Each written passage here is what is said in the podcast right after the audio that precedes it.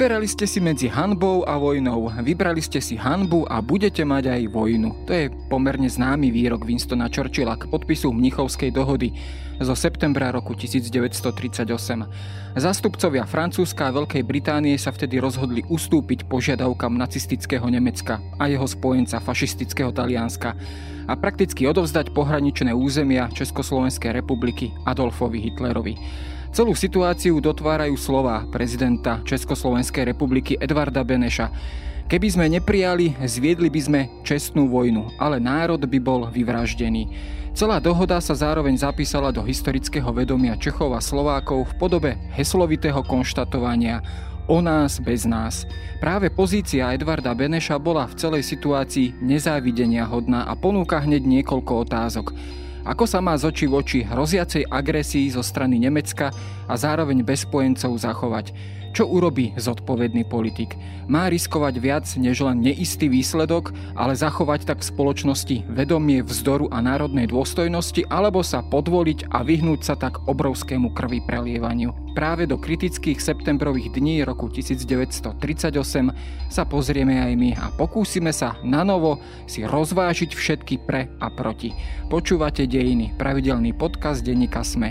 Moje meno je Jaro Valencom, šefredaktor časopisu Historická reví a rozprávať sa budem s Tomášom Jahelkom z katedry politológie Filozofickej fakulty Trnavskej univerzity.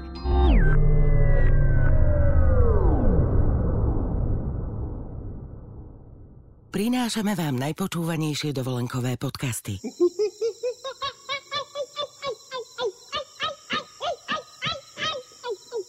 Dobrodružný podcast Telo na telo makaka dlhochvostého s tropickým kaktusom si môžete vypočuť na svojej exotickej dovolenke. Oddych aj dobrodružstvá v exotických krajinách. Na dovolenka.zme.sk nájdete zájazdy, z ktorých si pre seba vyberiete ten najlepší. dovolenka.zme.sk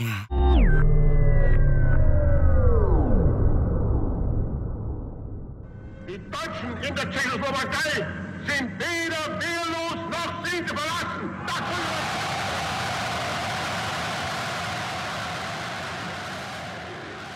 No, ja som na úvod načrtol tú situáciu, ktorú by sme k čomu asi mohli prirovnať, teda situáciu Edvarda Beneša.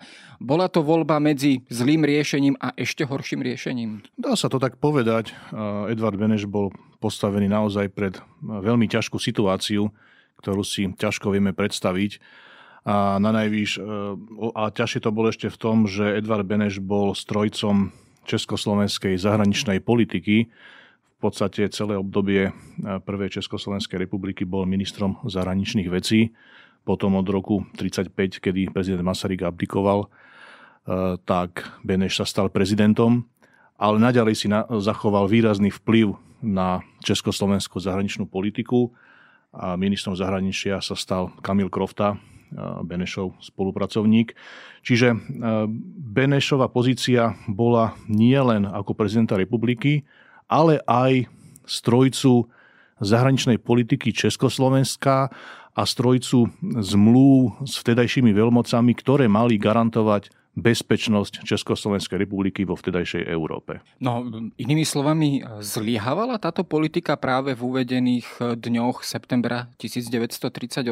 Vlastne všetko, o čo sa on pokúšal, na čom pracoval, už ako, teda, či už ako minister zahraničných vecí a neskôr ešte stále s vplyvom na zahraničné záležitosti ako prezident republiky, zlyhala táto politika? Na to ťažko odpovedať jednoznačne, že áno alebo nie. Lebo musíme si zobrať do úvahy tú vtedajšiu situáciu. Československo vzniklo po prvej svetovej vojne, vlastne ako výsledok tých udalostí, ktoré tu boli po, po, po tej vojne prvej svetovej. A Rakúsko-Uhorsko bolo porazené, Nemecko bolo porazené, Podarilo sa vďaka zahraničnému odboju Československému vytvoriť tento štát Čechov a Slovákov, kde však druho treba, to je dôležité aj v tom mnichovskom vývoji, že druhou najpočetnejšou národnosťou v Československu neboli Slováci, ale boli to Nemci. A to môžeme povedať bol aj kameň úrazu, alebo to bola tá, tá príčina alebo ten dôvod, o ktorý sa potom opieral aj Hitler, že nemeckú menšinu v Československu bral ako zámienku svojich expanzívnych snách a, a svojich snách vlastne Československo zničiť úplne. No e, práve táto nemecká menšina, ona sa v 30. rokoch alebo v druhej polovici 30. rokoch výrazne radikalizovala pod vplyvom sudeto nemeckej strany pod vedením Konrada Hanleina, ktorý teda často býva považovaný a takto býva aj nazývaný ako v podstate taký trojský kôň nacistického Nemecka v Československu. Opäť, e, dalo sa tomuto nejakým spôsobom zamedziť? Bola to už naozaj taká intervenčná akcia nacistického Nemecka, propagandistická akcia, alebo dnes by sme to možno nazvali hybridná vojna, vedená na práve, práve na, ten, na tom propagandistickom poli. Bola to proste akcia, ktorá, ktorá možno mohla vyústiť aj do niečoho iného, respektíve dalo sa jej vôbec brániť zo strany Československa? Takto Hitler sa dostal eh, k moci v roku 33, 1933 O dva roky boli v Československu parlamentné voľby, kde, ako si spomínal, táto súdeto nemecká strana dostala najviac hlasov e, vo voľbách, čiže bola, bola najsilnejšou. A, e, vyvíja, a súdeto nemecká strana na čele práve s tým Konradom, Konradom Henleinom sa stala v podstate vykonávateľom Hitlerovej politiky e, voči Československu. Čiže skrze túto stranu Hitler, Hitler aj, aj hovoril Henleinovi, čo, čo má hovoriť, aké má klas požiadavky československej vláde. Ale my jednoducho vieme už teraz spätne v pohľade na, na históriu, že tým skutočným dôvodom nebolo získať nejaké práva pre túto nemeckú menšinu, lebo Československá republika bol štát, kde e, práva menšín boli do veľkej miery zaručené. Čiže v skutočnosti tie národnostné práva boli iba zámienkou Hitlerovej politiky, ktorej cieľom bolo zničenie Československa ako takého. Jednoducho Hitlerové plány, my už teraz vieme, aké, aké boli. A Hitler nepočítal s existenciou Československa. Tu si musíme spomenúť samozrejme niekoľko udalostí. V prvom rade to bol Anšulus Rakúska v marci 1938 Eh, republika naozaj sa ocitla v, v ťaživej situácii, pretože už nemala hranicu s nacistickým Nemeckom len na západe a severe, eh, pokiaľ hovoríme o českých krajinách, ale už aj na juhu. Tomu samozrejme zodpovedala aj tá obranná politika, respektíve eh, vybudovanie pevnostných línií na hraniciach štátu. Dalo sa nejakým spôsobom ešte vybridnúť z tejto situácie? No, Hitler už na začiatku roku 38, ako si spomínal ten, ten Anschluss, už na začiatku toho roku 38 hovoril, že, hovoril, že je tu 10 miliónov Nemcov, ktorí sú mimo nemeckého štátu, mimo nemeckej ríše a sú vo veľmi nejakom zlom, nelichotivom postavení. Tým mal na, na mysli Rakúšanov, alebo teda rakúskych Nemcov, alebo Rakúsko, a plus československých Nemcov.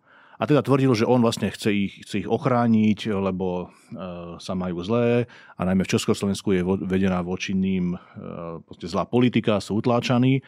A prvým krokom bol teda Anschluss Rakúska, pripojenie teda nemeckých hovoriacich ľudí, Nemcov v podstate k nemeckej ríši a druhým krokom malo byť teda pripojenie československých Nemcov tiež k nemeckej ríši. A keď si sa teda spomínal tie, tie opevnenia, oni sa začali budovať, ale už pomerne neskoro. Jednoducho, treba povedať, že československá vláda v tomto podcenila tú, tú vojenskú hrozbu, či už budovania armády, budovania opevnení, vyzbrojovania, a tak ďalej. No oni ešte do veľkej miery zostali nedokončené, práve všetky tieto Áno, pevnostné systémy. Ale je, a... je otázka, že, že nakoľko naozaj by boli tie, tie pevnostné systémy opevnené. A v tom, Aj pri v tom, tom povedzme optimálnom riešení. optimálnom riešení mm-hmm. a, a, a, a v tom roku 38 tie pevnosti ešte neboli, neboli doriešené. Ale ako si spomínal, tým, že došlo k Anšlusu, takže sa posunula hranica Československa, alebo teda hranica Československa s Nemeckom, ale zároveň treba tiež povedať, aby posluchači mali predstavu, že Československo bolo v podstate skoro zo všetkých strán obklúčené štátmi, ktoré boli ak nie v neutrálnom, tak v, v nepriateľskom postavení voči, voči Československu. Bolo tu Maďarsko, Polsko, ktoré mali tiež svoje nároky územné voči Československu a najmä Maďarsko sa tiež nevedelo zmieriť s existenciou Československa a pripojenia Horného Uhorska, čiže územia Slovenska k Československému štátu. A to je vlastne až, až doteraz tá trauma s Trianovom Maďarov je prítomná. No, konec koncov od týchto spomínaných krajín aj prišlo ultimátum Československu hneď vlastne po, po podpise tejto mnichovskej dohody s, s ďalšími územnými nárokmi. Či už teda v prípade Slovenska to boli tie južné územia a potom samozrejme Tešínsko, sporné, sporné územie medzi Československom a Polskom. Ale opäť, no, keď sa... sa vidla aj krátka vojna medzi Československom Československom a Polskom o Tešinsko. Áno, to je áno, vlastne hneď vlastne po vzniku, krátko po no. vzniku no. Prvej republiky. Ale keď sa pozrieme na tie spojenecké väzby Československa, ktoré napokon zlyhali, o akých konkrétne väzbách alebo spojeneckých zmluvách hovoríme um, a prečo vlastne zlyhali? Áno, takto keď uh, uh, Beneš ako strojca, ako sme spomenuli na začiatku, ako strojca zahraničnej politiky Československa, sa snažil nejakým spôsobom zabezpečiť bezpečnosť štátu vo vtedajšej Európe. Po prvej svetovej vojne vznikol v Európe určitý systém medzinárodných vzťahov. Hovoríme o ňom ako o Versajskom systéme. Francúzsko a Veľká Británia boli teda výťazné mocnosti na európskom kontinente alebo v Európe Nemecko bolo, Nemecko bolo porazené a teda e, logicky Beneš sa snažil upevniť spojenectvo najmä s Francúzskom ako s najsilnejšou kontinentálnou veľmocou a tam bola najviac, najväčšej miere orientovaná teda tá bezpečnostná zahraničná politika Československa. že už potom v roku 1925 boli prijaté alebo podpísané tzv. lokárnske zmluvy, ktoré okrem iného hovorili, že e, sú garantované hranice Nemecka iba na západe, ale nie hranice Nemecka na východe, teda aj s Československom. Čiže už, už v polovici 20. rokov sa pomaly začína tá, tá bezpečnostná architektúra v tedajšej Európe rúcať v tomto zmysle, že otvárajú, už v polovici 20. rokov sa otvárajú určitým spôsobom dvere pre možnú expanziu Nemecka smerom na východ vrátane Československa. No, e, v roku 1935 aj Beneš podpísal, alebo Československo podpísalo zmluvu aj so Sovietským zväzom. Ona je zaujímavá v tom zmysle, že ona síce tiež garantovala bezpečnosť Československa, ale iba za podmienky zapojenia Francúzska vlastne do, do takejto vojny, obrannej vojny. Bola to teda dôležitá klauzula, ktorá v podstate, ak Francúzsko zlyhalo v tom svojom rozhodnutí, tak Československo naďalej zostalo paralizované. Treba ešte povedať, že vtedaj, vtedajšia mapa, politická mapa vyzerala trochu inak. Československo bolo viacej posunuté e, smerom na východ. Súčasťou Československa bola aj dnešná Zakarpatská Ukrajina ale napriek tomu e, vtedy Československo nemalo priamu hranicu so Sovietským zväzom. Čiže aj keby Sovietský zväz chcel vojensky prísť na pomoc Československu, musel by ísť cez územia iných Polska, štátov, Polska, Rumúnska. No a práve z tohto dôvodu to naozaj vyzerala ako, ako zmluva, ktorá má skôr deklaratívny charakter, alebo e, skôr charakter, ktorý možno ani samotný Beneš nemusel brať príliš vážne, pretože naozaj, ak by aj e, došlo k takej situácii, tak vlastne tá sovietská armáda by musela postupovať cez územie štátov, ktoré teda rozhodne vo vzťahu k Sovietskému zväzu neboli naklonené priateľsky. Bola to v podstate len taká taktická hra zo strany Sovietskeho zväzu využiť tie československé problémy? To je práve zaujímavá otázka. A, a v komunistickej historiografii po roku 1948 sa tieto udalosti interpretovali tak, že západné mocnosti, Francúzsko, Veľká Británia zradili Československo, zlyhali, Zlyhala zároveň aj domáca československá buržoázia, ktorá nás vydala Nemcom. Ale Sovietský zväz bol ten, ktorý chcel prísť Československu na pomoc, ale my, my sme vlastne o tú pomoc ani, ani veľmi nestáli. No ono to je samozrejme trochu zložitejšie ako, ako táto, táto interpretácia. Veľmoci vždy majú v prvom rade svoje záujmy. A aj vtedajší sovietský zväz sa snažil dostať bližšie alebo ďalej, ďalej do Európy. Konec koncov e, komunistická ideológia, ktorá bola v tom čase e, jedinou e, teda štátnou ideológiou v Sovietskom zväze, hovorila a počítala s expanziou vlastne marxizmu do, až, až do celého sveta. Tým, že Sovietský zväz sa pomerne jednoznačne staval za pomoc Československu v tých, tých mnichovských dňoch, tak sledoval svoje vlastné ciele prvom v tom, že sovietské vojska by sa dostali na územie štátov, v ktorých sa v tej dobe nenachádzali. Čiže hovorili sme, že Československo nemalo hranice so sovietským zväzom, sovietské vojska by museli ísť buď cez Polsko, alebo cez Rumúnsko, alebo aj aj. A dokonca sovieti hovorili, že by išli aj cez pobaltské štáty, by postupovali tie sovietské vojska. Čiže tým sovietský zväz nielen podľa môjho názoru, jednoznačne sledoval vlastné ciele v tom, že išlo mu o vojenskú okupáciu, obsadenie týchto, týchto európskych štátov, posunutie svojho vplyvu ďalej smerom do Európy. No, toto určite využil aj samotný Hitler práve túto, túto zmluvu medzi Československom a Sovietským zväzom. Dokonca teda označoval Beneša za akéhosi sovietského agenda alebo človeka, ktorý je akýmsi trojským koňom Sovietskeho zväzu v Európe. Bola to možno aj okolnosť, ktorá stiažovala tú pozíciu Edvarda Beneša aj v očiach západných spojencov? Ako vnímali povedzme túto zmluvu samotní Francúzi alebo západné, západné demokracie? Nemyslím si, že by to nejakým spôsobom oslabovalo tú, tú pozíciu Československa alebo Beneša ako takého. S tým e, v tom zmysle, že keď Československo malo zmluvu s Francúzskom, nemalo zmluvu s Britániou, čo tiež treba povedať, to ešte neznamená, že nemôže uzatvoriť e, spojenecké zmluvy s inými štátmi. Existovala tu ešte potom aj tzv. malá dohoda, čo, bola, e, čo bol spolok medzi Československom, Jugosláviou a Rumúnskom, čo bola tiež snaha československej, československej zahraničnej politiky a vlastne zabrániť nejakej expanzii, expanzii maďarských maďarského štátu alebo niektorých maďarských politických kruhov. Čiže takto by som to nevnímal, že, že západné mocnosti teraz sa pozerali zle na Beneša alebo na Československo, že hľadá nejaké bezpečnostné garancie a záruky. Čo sa dialo povedzme v samotnom Francúzsku e, za to obdobie, medzivojnové obdobie, ale najmä teda koncom 30. rokov? Keď e, Francúzsko nakoniec ustúpilo e, z tých svojich väzieb, z tých svojich záväzkov voči Československu. E, je to aj odraz vnútornej politiky Francúzska, že jednoducho tá, tá ochota brániť a v konečnom dôsledku aj vlastné záujmy, pretože Samozrejme. bolo aj vo vlastnom záujme Francúzska udržať určité status quo v Európe. Skrátka, nastal tam určitý vnútorný obrad vo Francúzsku? Takto, keď hovoríme o nejakých historických udalostiach, musíme mať na pamäti a pozrieť sa aj na vtedajšiu vtedajšiu spoločenskú situáciu na vtedajšiu dobu. To je dôležité, lebo keď pozeráme na dejiny, tak pozeráme vlastne z dnešného pohľadu, že vtedy boli také udalosti, no a prečo boli také, však mohlo, mohlo sa to riešiť ináč. No ono to nie je až tak jednoduché. To obdobie medzi koncom prvej svetovej vojny a začiatkom druhej svetovej vojny je veľmi krátke, je to v podstate 20 rokov a 20 rokov existovala aj prvá Československá republika. A keď si, keď si sa pýtal konkrétne na Francúzsko. Francúzsko a francúzska spoločnosť, francúzskí občania niesli, francúzsky štát niesli najväčšiu ťaho, ťažobu bojov prvej svetovej vojny.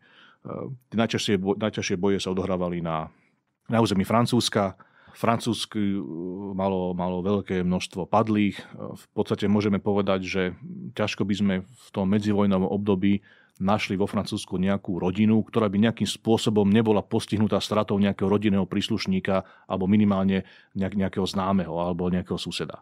Čiže tie, tie nálady vo francúzskej spoločnosti boli jednoznačne nastavené proti vojne. A, a politici vo väčšej alebo menšej miere tieto nálady obyvateľstva jednoducho reflektovali, aj, aj museli reflektovať. Čiže nebola žiad, alebo, alebo, alebo bola minimálna vôľa vo Francúzsku ísť teraz do vojny opäť za necelých 20 rokov opäť s Nemeckom kvôli nejakému Československu, keď to tak, keď to tak povieme. Čiže napriek tomu, že áno, tá spojenská zmluva tam, tam bola, ale, ale vidíme aj, že v priebehu potom aj v tých 20. rokoch, keď tu boli tie lokálne zmluvy, ktoré sme spomínali, tým, že keď sa Hitler dostal uh, v moci k Nemecku, začal zbrojiť, uh, porušil tie tie sankcie, ktoré sa voči Nemecku vzťahovali po prvej svetovej vojne, že môže mať iba obmedzenú armádu, Hitler to porúšil a Francúzsko a Británia vlastne voči tomu nejakým spôsobom účinne nezasiahli. A už tu, už tu môžeme vidieť náznak toho, že, že Francúzsko ani Británia nebudú mať nejakú veľkú snahu ísť do vojny opäť s Nemeckom kvôli nejakému inému, kvôli nejakému stredoeurópskemu štátu, napriek tomu, že e, to Francúzsko s ním, s tým Československom malo tú spojeneckú alebo obranú zmluvu. This morning I had another talk with the German Chancellor Herr Hitler. And here is the paper which bears his name upon it as well as mine. Skúsme si vysvetliť aj, e, aká bola pozícia Veľkej Británie e, v celom tomto spore alebo v celej tejto problematike. Vieme, že už aj krátko po prvej svetovej vojne naozaj Francúzsko nadobudlo pomerne veľký vplyv na kontinentálnej Európe, čo sa možno vo Veľkej Británii nestretalo vždy úplne Presne s pochopením, tak. čiže oni tak možno trošku lavírovali. Opäť sa táto pozícia prejavovala aj na konci 30. rokov, povedzme aj vo vzťahu k Československu a k tej otázke riešenia toho sporu e, Nemecka a Československa? Ako si spomenul, e, alebo ako si naznačil, Francúzsko a Veľká Británia boli tradiční, nech sa spojenci, ale tradiční rivali na tom európskom kontinente. V minulosti však viedli, viedli aj spolu, spolu vojny. A Veľká Británia sa vždy s nejakou takou nevôľou pozerala na príliš silné Francúzsko. Lebo hoci Británia je oddelená morom od, od e, európskeho kontinentu, napriek tomu si chcela zachovať veľký vplyv alebo značný vplyv na, na udalosti na európskom kontinente. A teda silné Francúzsko nebolo v záujme Veľkej Británie. V záujme Veľkej Británie bola, bola nejaká vyváženosť medzi dvoma európskymi mocnosťami, a to Nemeckom a Francúzskom. Aj v tých rokovaniach na konci Prvej svetovej vojny vo Versailles sa Británia snažila mierniť tie, tie francúzske požiadavky na čo najvyššie alebo na čo najväčšie poníženie a oslabenie Nemecka. A nehovoriac, ďalší faktor ešte mohol byť tam, že boli tu aj tradičné väzby eh, nemeckých eh, šlachtických rodov na, na, na britské, čiže prepojenie eh, aj v tomto zmysle. A tie samotné mnichovské udalosti alebo udalosti, ktoré, pre, ktoré predchádzali tomu mnichovskému diktátu, tak ako sme spomenuli, Veľká Británia a Československo nemalo takú zmluvu, ako malo Československo s Francúzskom. A ten postoj Veľkej Británie bol teda jednoznačný v tom, a, a v tomto zmysle tlačilo aj na Francúzsko, Veľká Británia tlačila na Francúzsko, aby nešlo do, do vojny a do otvoreného konfliktu uh, s Nemeckom. A Francúzsko v tomto sa podriadovalo Veľkej Británie tej známej politike epizmentu. No, skúsme si aj túto politiku trošku vysvetliť. Jej takým hlavným predstaviteľom alebo najznámejšou tvárou tejto politiky bol Neville Chamberlain, britský premiér. Um, bola, to, bola to koncepcia alebo bol to prístup v politike, ktorý vieme nejako konkrétne charakterizovať, bol aj nejako konkrétne formulovaný, alebo je to skôr už len vec, ktorú spätne pomenovávame. Skrátka, čo si Neville Chamberlain sluboval vlastne od ústupkov, od politiky ústupkov voči Nemecku a nejakým spôsobom aká, aká odozva aj samotnej britskej a povedzme aj francúzskej verejnosti sa na túto politiku dostávala? No, Neville Chamberlain bol e, zástupcom alebo teda premiérom konzervatívnej konzervatívnej strany. Títo e, britskí konzervatívci sa jednoznačne stavali proti tomu, aby prišlo k nejakému konfliktu e, s Nemeckom. A tá politika epizmentu v podstate znamená to, že ak má niekto e, nejaké požiadavky, územné najčastejšie, a ak týmto požiadavkám vyhovieme, tak vlastne uspokojíme toho dožadovateľa tých, tých požiadaviek a vlastne zabezpečíme mier a predídeme nejakému konfliktu. E, to je pomerne nejaká taká tradičná e, koncepcia v politike. Možno, ktorá ke, keď dnes... do toho ešte vpadnem, hrala tam e, úlohu aj možno tá okolnosť, že samotná Veľká Británia alebo aj povedzme Francúzsko sa necítili dostatočne pripravené na ďalšiu vojnu? To znamená, Áno, samozrejme aj to. Že jednoducho, pokiaľ ide o vyzbrojenie kapacity, vojenské ano. kapacity na ďalší svetový konflikt, ktorý naozaj bol na spadnutie a uvedomovali si to, že jednoducho aj toto hralo rolu, že jednoducho odsunúť ten čas, jednoducho alebo získať nový čas na, na prípravu na takúto vojnu. Presne tak, to si uvedomovali Francúzi, ale ešte možno do väčšej miery Briti. Lebo Británia bola vtedy najväčšou mm, zámorskou alebo koloniálnou veľmocou a oni si, Briti, Briti si uvedomovali, že za žiadnych okolností si nemôžu dovoliť proste prehrať nejaký vojenský konflikt, tomu predídu tak, že do žiadneho konfliktu jednoducho nepôjdu. Čiže Briti za každý okolnosti sa snažili proste predísť akékoľvek vojne na európskom kontinente, do ktorého mohli byť zatiahnutí.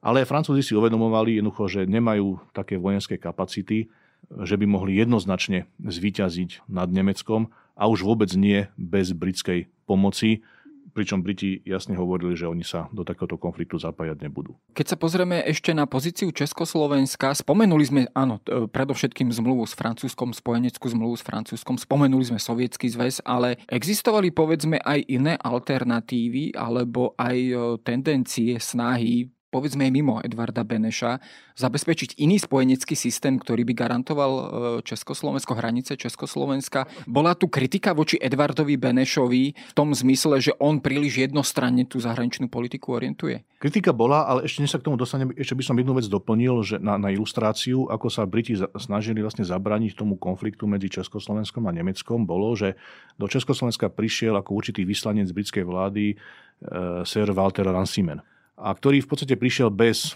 vedomia alebo bez pozvania československej vlády. Tie československé vládne kruhy boli z toho značne rozladené. A k tomu prispelo ešte to, že tento e, Rancimen v podstate dával zapravdu tým sudeckým Nemcom. A teda hovoril, že hovoril potom československej vláde, no mali by ste akože pozerať na, na práva týchto Nemcov a treba takéto ústupky a takéto ústupky.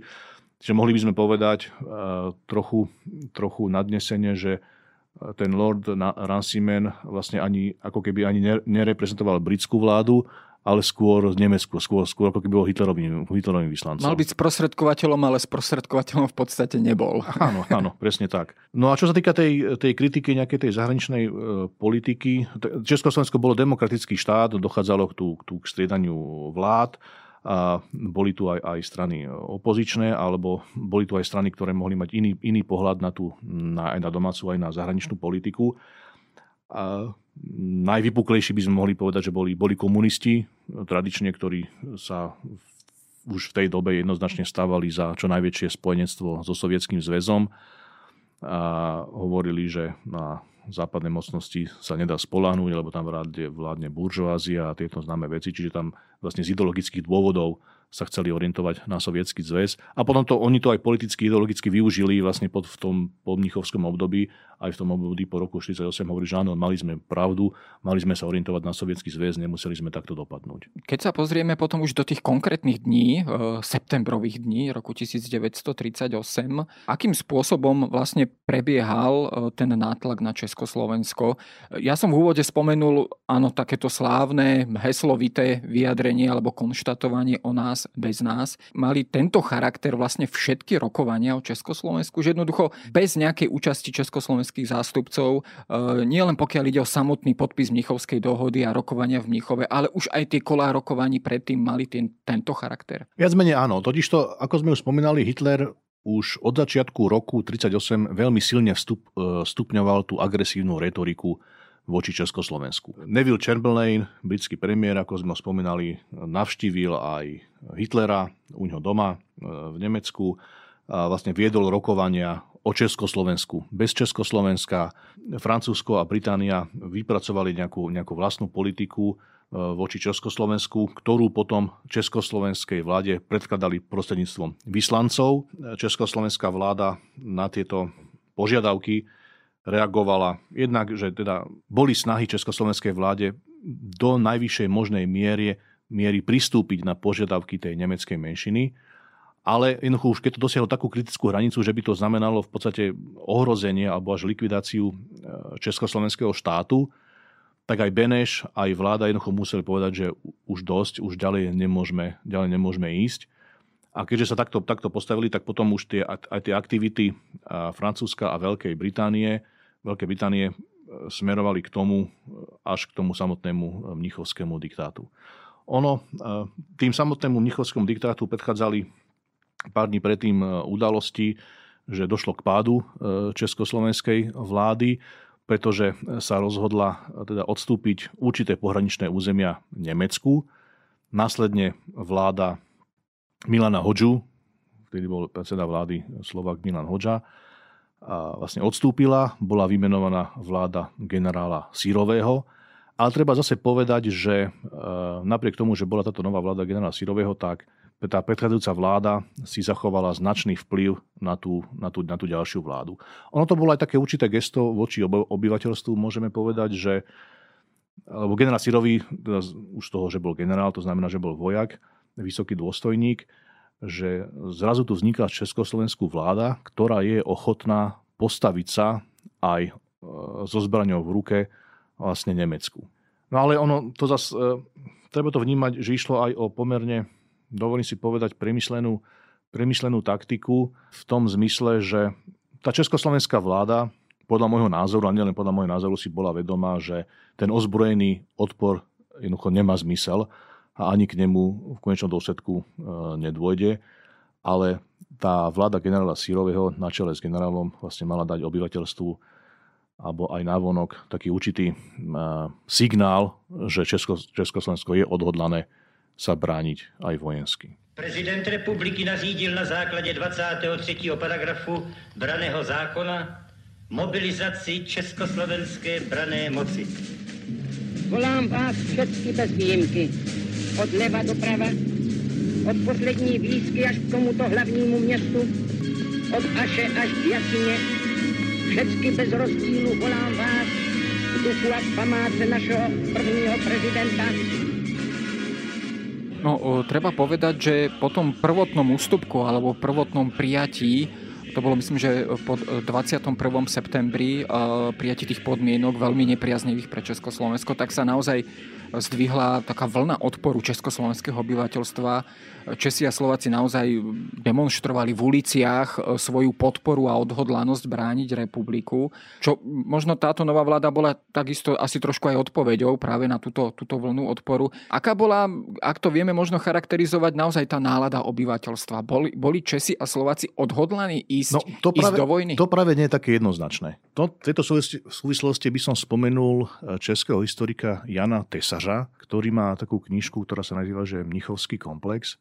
A on vlastne hovorí o tom, že, že v podstate Beneš to zahral veľmi geniálne, lebo vytvoril dojem, že my sme sa vlastne chceli brániť, Československo, ale tie západné mocnosti nám to neumožnili.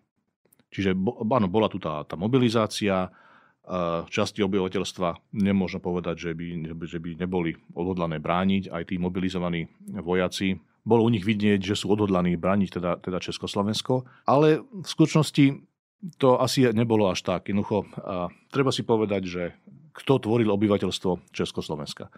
Tak určite československí Nemci e, by nešli do vojny proti Nemecku. Teraz tu bola otázka slovenského obyvateľstva. Že do akej miery slovenskí vojaci e, boli ochotní ísť vlastne bojovať proti Nemecku za, za Československú republiku. Odhaduje sa, že minimálne polovica bola odhodlaný a, a u vojakov českej národnosti tá, to odhodlanie teda bolo vo veľkej miere, vo veľkej miere prítomné. Ale ten tesáž argumentuje, že v skutočnosti ten národ, ten, on hovorí o českom národe, vlastne bojovať nechcel, že mal skôr tendenciu sa jednoducho prispôsobiť e, proste okolnostiam a dokonca, že bol, mal tendenciu nejakým spôsobom aj kolaborovať s tými, s tými Nemcami, len aby ten národ prežil. A teda to, že, že chceli sme sa brániť, ale nebolo nám to umožnené, lebo nás západné mocnosti zradili, je do veľkej miery proste mýtus, ktorý bol ale geniálne vytvorený práve Benešom v tom zmysle, že e, ostalo v povedomí širokej verejnosti, aj československej verejnosti, že naozaj my sme sa chceli brániť, bolo toto odhodlanie, ale prišiel Mnichovský diktát, kde západné mocnosti nás zradili a teda nebolo nám umožnené sa brániť. No, my sme to už trošku naznačili, ale skúsme si to dopovedať, do akej miery bola Československá republika pripravená po tej vojenskej stránke na, e, na nemecký vpád na túto vojnu. E, spomenuli sme československé pohraničné pevnosti, e, celú pevnostnú líniu, ktorá mala dokonca niekoľko ako keby vrstiev alebo línií. Napriek tomu, aká, aká, aká tá vojna mohla eventuálne byť? Malo Československu, Československo šancu? Aj povedzme, že by naozaj niekto Československu prišiel na pomoc alebo bol ochotný pomôcť. Malo sa po nejakú možnosť po, alebo šancu sa po nejakú dlhšiu dobu účinne brániť?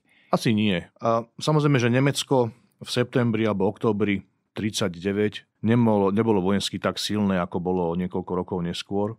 Tá československá armáda tiež nebola úplne zlá, na druhé, treba povedať. A niekedy sa hovorí, no, že potom tie československé kvalitné zbranie padli do rúk Nemcom a Nemci potom využívali v ďalších bojoch. To je, pra, to je pravda, ale už sme dnes spomenuli, že z hľadiska nejakej, nejakej účinnej obrany, keď sa pozrieme na hranice Československa, tak ide o naozaj veľmi dlhú, dlhú hranicu po Anšluse Rakúska, ktorý by bolo potrebné brániť zo všetkých možných smerov. Ďalej, tu nebola záruka, že maďarské vojska tiež nevpadnú z juhu na územie Slovenska a že polské vojska tiež nevpadnú na územie Československa celá severná hranica, no nie celá, ale značná časť severnej hranice Československa bola, bola s Polskom. A jednoducho brániť proste štát, ktorý z hľadiska obrany nemá veľmi, dobré, veľmi dobrý tvar územia, nie je to kompaktné územie, ale je to predložený tvar, tvar toho štátneho územia, je veľmi ťažké brániť, napriek tomu, že boli niektoré tie, tie pevnosti postavené, ale zase treba povedať, že tie pevnosti potom padli vlastne do rúk, do rúk Nemcom, keď tie pohraničné územia Československa boli Nemecku odstúpené. Tedajšie odhady, samozrejme vypr- vypracovali sa, sa odhady, aj Československá vláda, aj Beneš si vyžiadal scenáre možnej obrany od generálneho štábu, od velenia Československej armády a tam sa počítalo s niekoľkými dňami. Ano, to bolo radovo, radovo pár dní, kedy bola Československá armáda schopná účinne bojovať a, alebo zadržiavať nemecké vojska. A ešte, tam bol ten scenár, že, že ak iba Nemci, ale ak aj, ešte aj Poliaci, aj Maďari, tak to bolo naozaj iba, iba pár dní. Tu sa samozrejme potom otvára otázka, ktorá je trošku aj taká, no nazval by som ju filozofickou otázkou, pretože, a to je aj vlastne dilema Edvarda Beneša, ktorý sa musel rozhodovať medzi takými dvoma hodnotami. Tá prvá hodnota je, že zachovať si e, určitú dôstojnosť, česť národa, toho národného spoločenstva Čechov a Slovákov, že napriek nepriaznivým okolnostiam brániť sa voči jasnej agresii.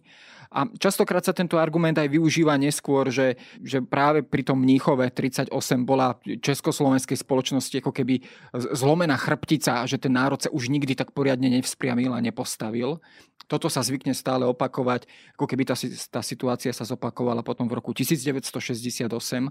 A potom je tu zase tá druhá hodnota, jednoducho zachovať tú živú silu národa, jednoducho e, zabraniť krvi prelievaniu, vyvraždeniu národa.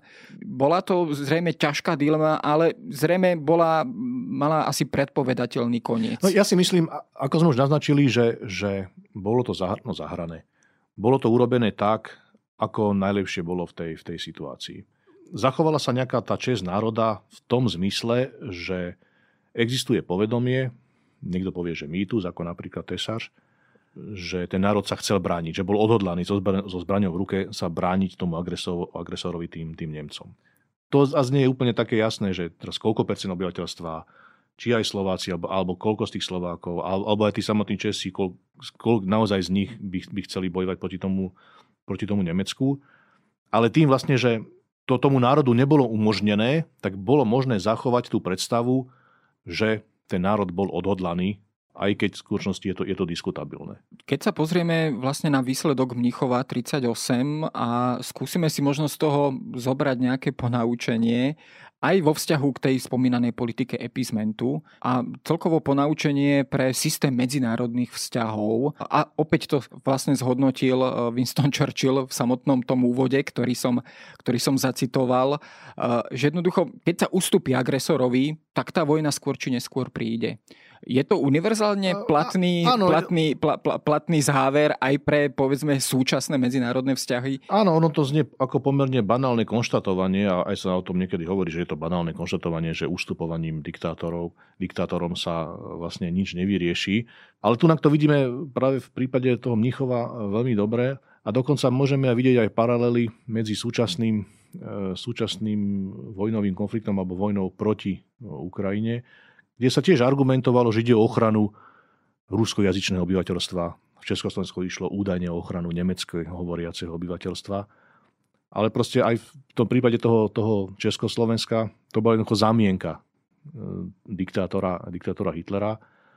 A aj v prípade súčasného Ruska, ktoré má svoje jednoznačné ambície územné, imperiálne, ide o zámienku proste nejaké ozbrojené, ozbrojené akcie voči susednému štátu. Čiže ono, ono niekedy znie to ako klíše, že história nás, nás učí alebo, alebo je učiteľka, ale môžeme vidieť, že proste niektoré typy udalostí sa naozaj v tých dejinách opakujú a môžeme si z nich vziať ponaučenie. Možno a tak na záver tvoj osobný názor, že aj tá politika e, súčasná západu západných demokracií, Európskej únie, Spojených štátov, NATO všeobecne, eh, voči tej situácii na Ukrajine, voči tej ruskej agresii na Ukrajine, je trošku takou reflexiou Mnichova 1938, že je tu niekde možno v pozadí to poučenie z Mnichova 1938, že nesmieme zopakovať rovnakú chybu?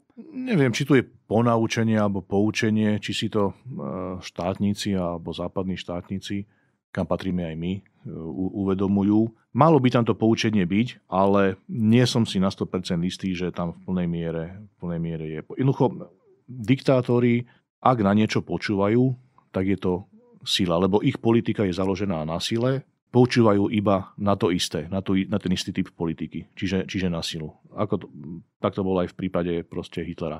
Tým, že sa mu ukázalo, e, že môže si dovoliť toto, môže si potom dovoliť ďalej, tak tým e, Hitler nadobudol pocit, že nie len teoreticky, ako on bol presvedčený, že e, demokracia ako, ako spoločenský a politický systém je, je úpadkový a neschopný, ale sa o tom presvedčil aj prakticky, že naozaj tie, tie západné štáty, demokratické, sú jednoducho neschopné mu zabrániť v jeho politike. Tak veríme, že e, poučenie z Mnichova 1938 nie je len nejakou efemérnou alebo imaginárnou záležitosťou, ale reálnou politickou praxou aj e, dnes v Európe a dúfajme, že aj v našej domácej politike. Za tento rozhovor ďakujem Tomášovi Jahelkovi. Ďakujem za pozvanie.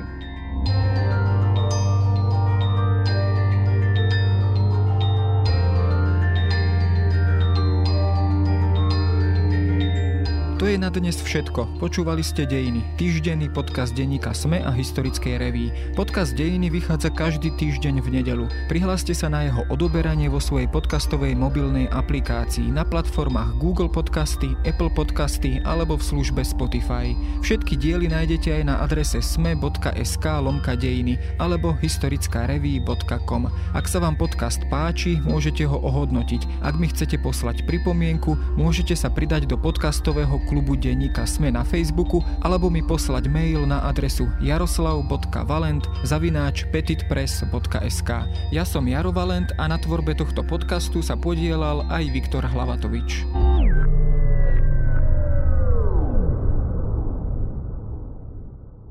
Prinášame vám najpočúvanejšie dovolenkové podcasty.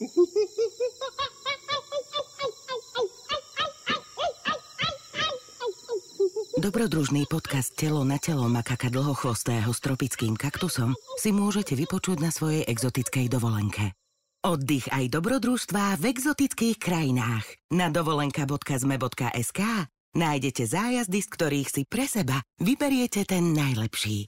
dovolenka.zme.sk